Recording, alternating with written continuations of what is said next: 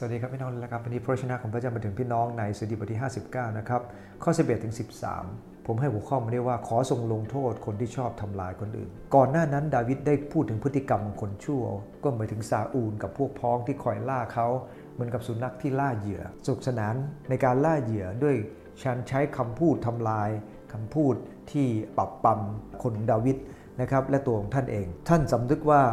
คนเหล่านี้ไม่มีพระเจ้า แต่ก็ตาม สุดท้ายดาวิดก็ขอพระเจ้าช่วยครับ ในข้อ 11ถึง13 บอกว่า ข้าแต่องค์พระเป็นเจ้า พระโลกของข้าพระองค์ทั้งหลาย ขออย่าทรงสังหารเขา เกรงว่าชนชาติของข้าพระองค์จะลืม ขอให้เขาละหกละเหินไปด้วยวิทนุภาพของพระองค์และทำให้เขาล้มลง เพราะบาปปากของเขา เพราะถ้อยคำริมฝีปากของเขา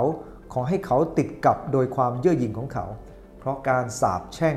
และการมุสาซึ่งเขาเปล่งออกมานั้น ขอทรงเผาผลาญเขาเสียด้วยพระพิโรธขอทรงเผาผลาญเขาไม่เหลือเลย แล้วคนจะทราบว่าพระเจ้าทรงปกครองเหนือยาโคบถึงที่สุดปลายแผ่นดินโลก พระคัมภีร์ตรงนี้ได้พูดถึงคำอธิษฐานข้อ2เรื่องด้วยกันซึ่งแรกก็คือขอให้คนเหล่านั้นได้รับผลเหตุที่ชอบทำลายคนอื่น ตรงนี้ดาวิดได้บอกว่า ขอพระเจ้านั้นจัดการปากของพวกเขานะครับบาปของพวกเขาก็คือชอบทำอะไรบ้างครับ เย่อหยิ่ง แช่งสาบ มุสา ทำร้ายคนอื่นด้วยวิธีการแบบนั้น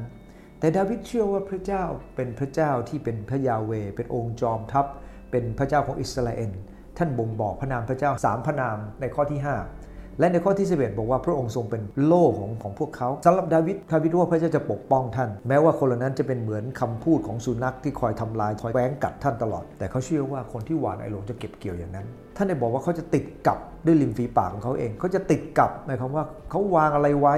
ก็ต้องรับผิดชอบสิ่งนั้นขอบคุณพระเจ้าครับ พี่น้องมั่นใจไหมครับว่าคนทำชั่วอะไรพระเจ้าจะจัดการเขาด้วยวิธีนั้น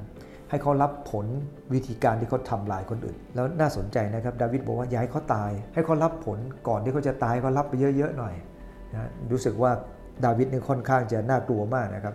ขอไม่ให้เขาตายนะครับ ให้รับผลด่าคนอื่นยังไง ให้โดนแบบนั้นทำให้คนอื่นต้องหนียังไง ให้เขารับผิดชอบแบบนั้นด้วยเหมือนกันนะครับนั่นดาวิดเองอธิษฐานขอแบบนั้น นะครับก่อนค่อนข้างจะรุนแรงไปหน่อย อันที่ 2 ก็คือให้โลกนั้นรับรู้ถึงการครอบครองพระเจ้า ในพวกนี้ได้พูดถึงในข้อที่ 13 บอกว่า ขอทรงเผาผลาญเขาเสียด้วยพระพิโรธขอทรงเผาผลาญเขาไม่ให้เหลือเลย จนเขาทราบว่าพระเจ้าทรงปกครองเหนือยาโคบถึงที่สุดปลายแผ่นดินโลก เริ่มต้นที่ยาโคบยาโคบคืออะไรครับ อิสราเอลขอพระเจ้าช่วยเหลือเราทั้งหลายที่จะตระหนักเสมอว่า เมื่อเราทำผิดต่อพี่น้องใน อิสราเอลหรือในวงวานของยาโคบ พระเจ้าพระองค์พิพากษา และพระเจ้าจะไม่ปล่อยสิ่งเหล่านี้ไป โดยที่ไม่มีการลงโทษ เพื่อจะสำแดงให้เห็นว่าพระเจ้านั้นยุติธรรมยังไงดังนั้นเองในภายในคริสตจักรภายในกงวานของยาโคบ เราเองก็ต้องระมัดระวังเหมือนกันนะครับ ถ้าเราไม่ระมัดระวัง เราไม่ปรับปรุงไม่เปลี่ยนแปลงตัวเอง นิสัยยังเป็นปากของสุนัข ขอพระเจ้าช่วยเหลือเราที่จะเข้าใกล้ในพระเจ้าและรับการปรับปรุงและเปลี่ยนแปลง ไม่งั้นพระองค์จะจัดการเราตามที่ดาวิดอธิษฐาน เพราะมันเป็นการจัดการเพื่อความยุติธรรมของพระเจ้า ดังนั้นเองวันนี้นะครับดาวิดอธิษฐานขอพระเจ้าลงโทษ ให้เขารับผลที่เขาชอบทำลาย และให้โลกได้รับรู้ถึงการครอบครองของพระเจ้า เริ่มต้นที่ยาโคบและที่สุดปลายประเทศโลกอธิษฐานด้วยกันครับข้าแต่พระเยซูคริสต์เจ้าขอพระองค์เป็นผู้อวยพรข้างหลาย ที่จะเข้าใจในพระวจนะของพระองค์ให้รู้ว่าพระองค์ทรงลงโทษคนที่ชอบทำร้ายคนอื่น ข้าแต่พระเจ้าขณะเดียวกัน ให้โลกได้รู้ว่าพระเจ้ายุติธรรม พระองค์จะให้สิ่งเหล่านี้ประกาศถึงความยุติธรรมของพระองค์ ขอพระองค์เจ้าโปรดให้กำลายระมัดระวังตัวเอง